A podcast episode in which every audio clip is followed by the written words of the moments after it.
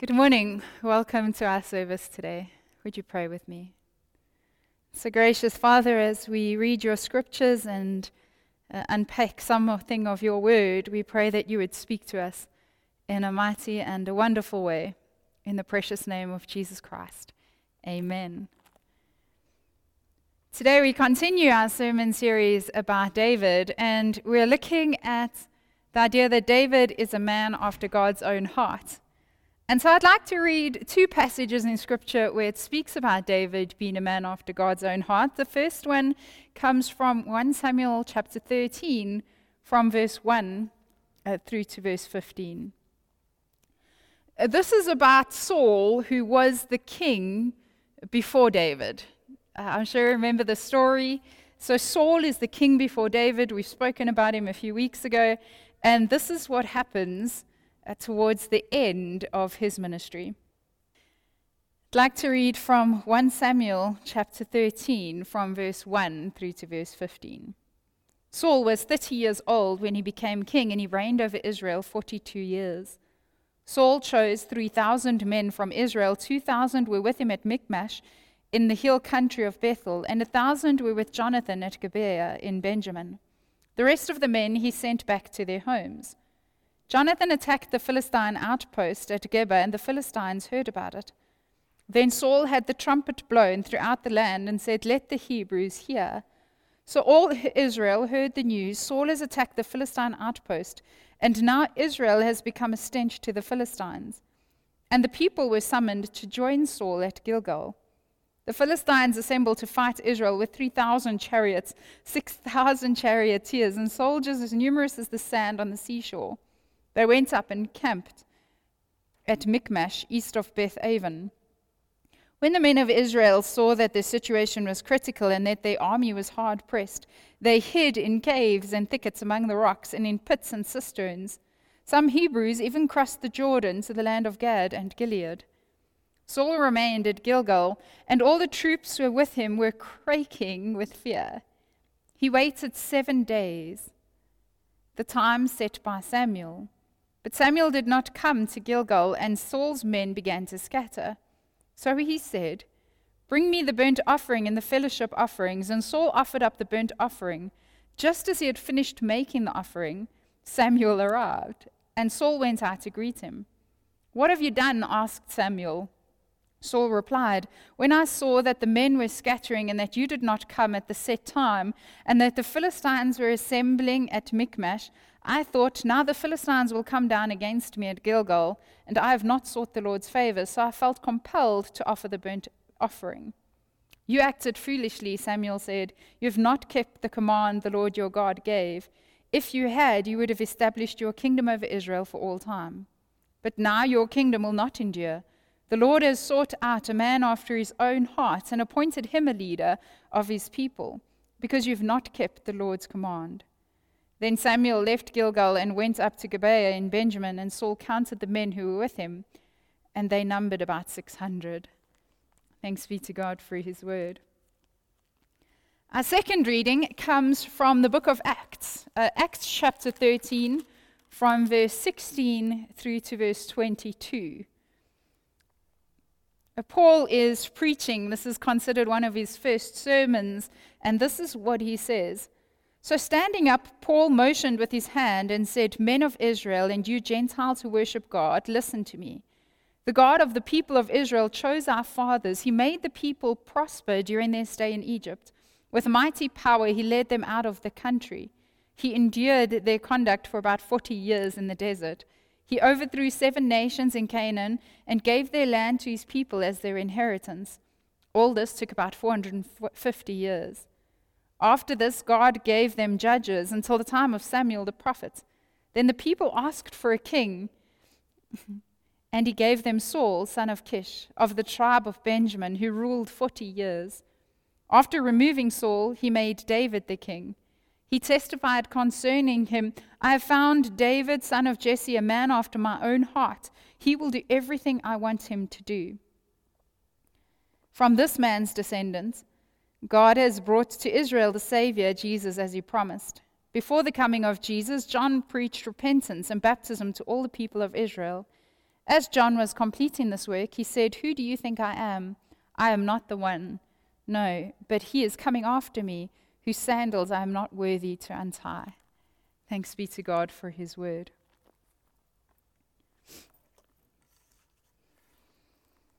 So, over the last couple of weeks, we have been discussing the life of David. I'm sure you've heard the stories of David and Saul. You've heard the story of David and Goliath, of David and Bathsheba. And there's one thing that we realize about the life of David, and that is this David was not perfect. David was definitely, definitely not perfect. Uh, he made mistakes. He sinned. Uh, he fell short of the glory of God. I wonder how many of you and I, how many of us today would be able to stand up and say that we have never fallen short of the glory of God? How many of us could actually honestly say we've never sinned? I'll tell you the answer probably none of us. Every one of us have sinned and fallen short of the glory of God. And David was no different. But then, how come David is considered a man after God's own heart? You know, what sets him apart? I look at the life of Saul and the King Saul, and I kind of feel a little bit sorry for him. You know, Saul he, he started out amazing. He was also chosen by Samuel. He was chosen by God to be the king. Uh, it said that he was very handsome, said that he stood like a head taller than everyone else. Uh, he was definitely the crowd's favorite. He was God's favorite at that moment. He was Samuel's favorite. Uh, Saul was chosen. But towards the end, he was known as having failed. Whereas David, despite all his mistakes, is still in the New Testament known as the man after God's own heart. So, what's the difference between the two? And the reason we ask this is so that we can learn for ourselves uh, how do we become people after God's own heart? So, let's firstly look at their mistakes. Uh, let's look at what they did wrong. Um, David's uh, sin is very obvious. He saw Bathsheba. We know the story. He saw Bathsheba. He uh, took Bathsheba as uh, his woman. Uh, then he goes and he kills Bathsheba's husband to cover it up. We know the story. Uh, that is not one small sin. It's not a small mistake. It is a heck of a problem. Samuel uh, also sins. Not Samuel, Saul, sorry. Saul also sins. Saul uh, is told by Samuel, uh, and in other words, by God, that he must go and he must wait for Samuel so that he can then offer the sacrifice. And what does Saul do? Is Saul is impatient, and so he, he deliberately goes against it and he offers the sacrifice first. It wasn't his place to offer the sacrifice. Later on, what happens with Saul is that he is told by God to, when he goes and destroys a country, he's told to take everything and destroy it. But what Saul does is he keeps the prize cattle and the prize herds for himself and his men instead of destroying them. And he takes the king as a captive because it was like a massive war trophy. So it would have made him look like a really great king by having another king as a trophy even though he was told to destroy it all. Later on, Saul then starts really losing the plot and he becomes paranoid.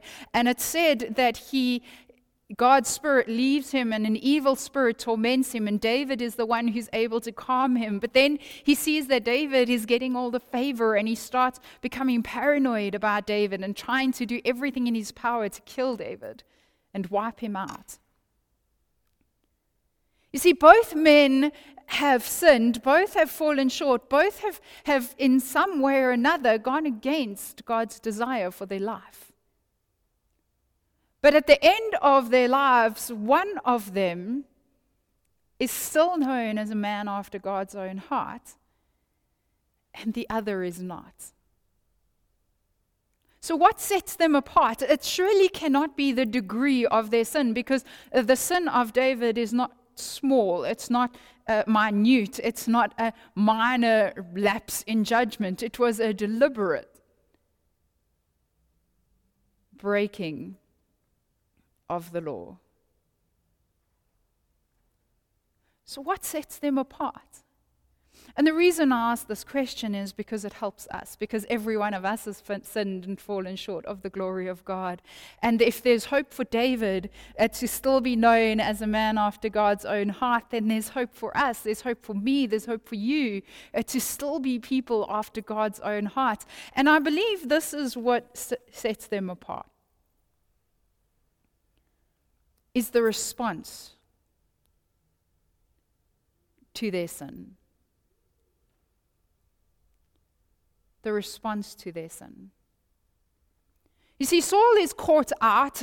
he has fallen short. Uh, Samuel rebukes him. Samuel tells him what's going to happen. Samuel tries to uh, show him the error of his ways. And how does Saul respond? Uh, Saul responds by doing everything in his power to keep his kingdom going. He does everything in his power to make sure that he can stay king. Do you see that? Uh, he does everything in his power he goes and he tries to rally the men. Uh, he, he tries to negotiate with the men and, and let them find favor with him by giving them the spoils of war. He then tries to eliminate the enemy, which is David. He does everything in his power to make sure that he stays king. You see, for Saul, what we see is the most important part of his life was his kingdom. And when it started slipping from him, he lost his mind and his soul, and eventually, even his kingdom, and finally, his life. David is slightly different. You see, when David is caught out, when the prophet Nathan goes to David and says, This is what you've done, uh, David doesn't do everything in his power at this point. He doesn't do everything in his power to keep his kingdom. At this point, he doesn't do everything in his power to keep favor with people. Uh, David realizes at this moment that his sin against God threatens his relationship with God. And that's what worries him. What worries David is not the idea that he might lose his kingdom. It's not that he might lose favor with the people. What worries David is that he might lose God's Spirit. So listen to how he responds to being caught out. And so I'd like to read from the book of Psalms, verse 51. Now, this is a psalm of David when the prophet Nathan came to him after David had committed adultery with Bathsheba, and this is what it says. So listen to the heart of David. Have mercy on me, O God, according to your unfailing love, according to your great compassion. Blot out my transgression, wash away all my iniquity, and cleanse me from my sin. For I know my transgressions, and my sin is always before me. Against you, you only have I sinned, and done what is evil in your sight so that you are proved right when you speak and justified when you judge. Surely I was sinful at birth, sinful from the time my mother conceived me. Surely you desire truth in the inner parts. You teach me wisdom in the inmost place. Cleanse me with hyssop, and I will be clean. Wash me, and I will be whiter than snow. Let me hear joy and gladness. Let the bones you have crushed rejoice. Hide your face from my sins, and blot out all my iniquity. Create in me a pure heart, O God, and renew a steadfast spirit within me. Do not cast me from your presence or take your Holy Spirit from me. I'm going to read that verse again. Do not cast me from your presence or take your Holy Spirit from me. Restore to me the joy of your salvation and grant me a willing spirit to sustain me. Then I will teach transgressors your ways, and sinners will turn back to you. Save me from blood guilt, O God, the God who saves me, and my tongue will sing of your righteousness. O Lord, open my lips, and my mouth will declare your praise. You do not delight in sacrifice, or I would bring it. You do not take pleasure in burnt offerings. The sacrifices of God are a broken spirit, a broken and contrite heart.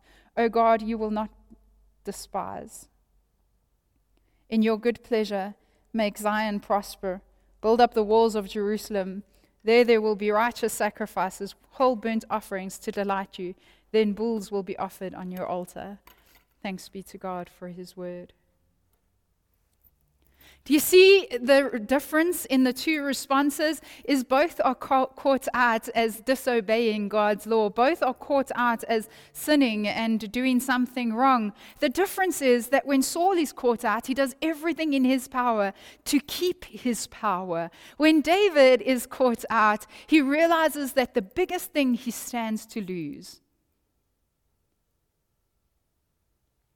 is being in the presence of God.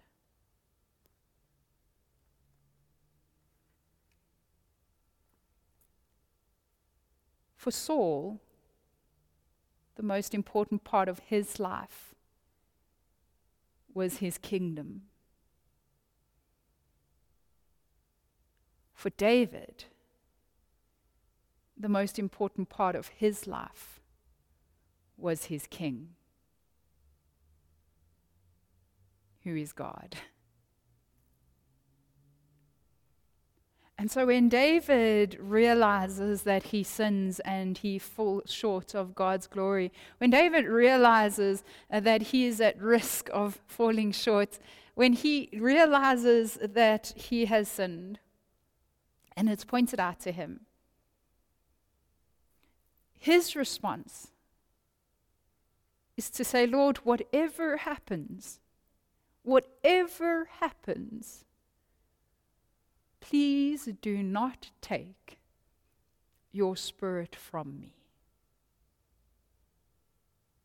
That's the difference. Is the response to their brokenness is what sets them apart. Saul's response was to try and keep his power. David's response was to try and keep God's Spirit and set things right with God. Saul was desperate to set things right with people, David was desperate to set things right with God.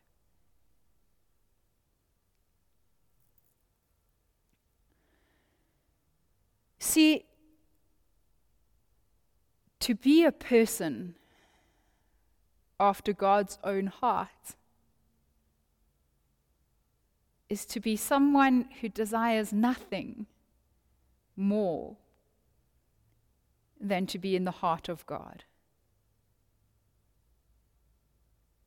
David's greatest desire was to be in the heart of God. And so he repented and he confessed and he, he pleaded with God, and God kept him at his heart and in his heart. But Saul was so determined to keep his power that he missed out on the privilege and the pleasure of being in the heart of God.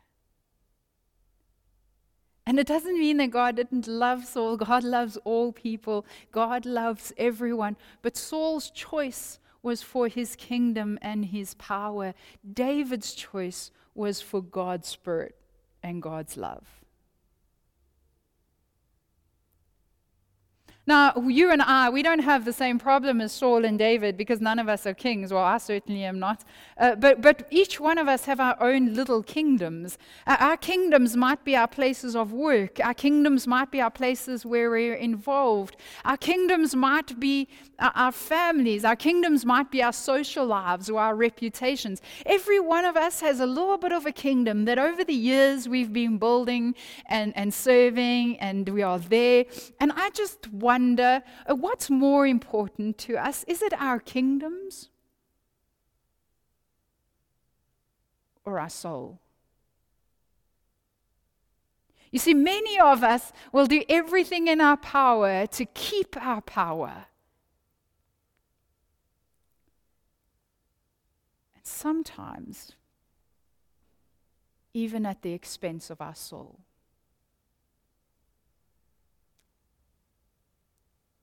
And the irony, the irony is that when we desire to do God's will, our desire will always be met. When we desire to keep our power,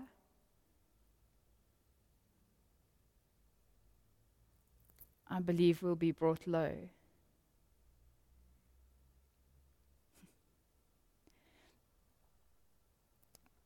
I love how Saul uh, talks about David when he's speaking in his first sermon. And you see, what Saul is showing us is that there's always another way. Uh, the story of David being a man after God's own heart shows us that there is hope.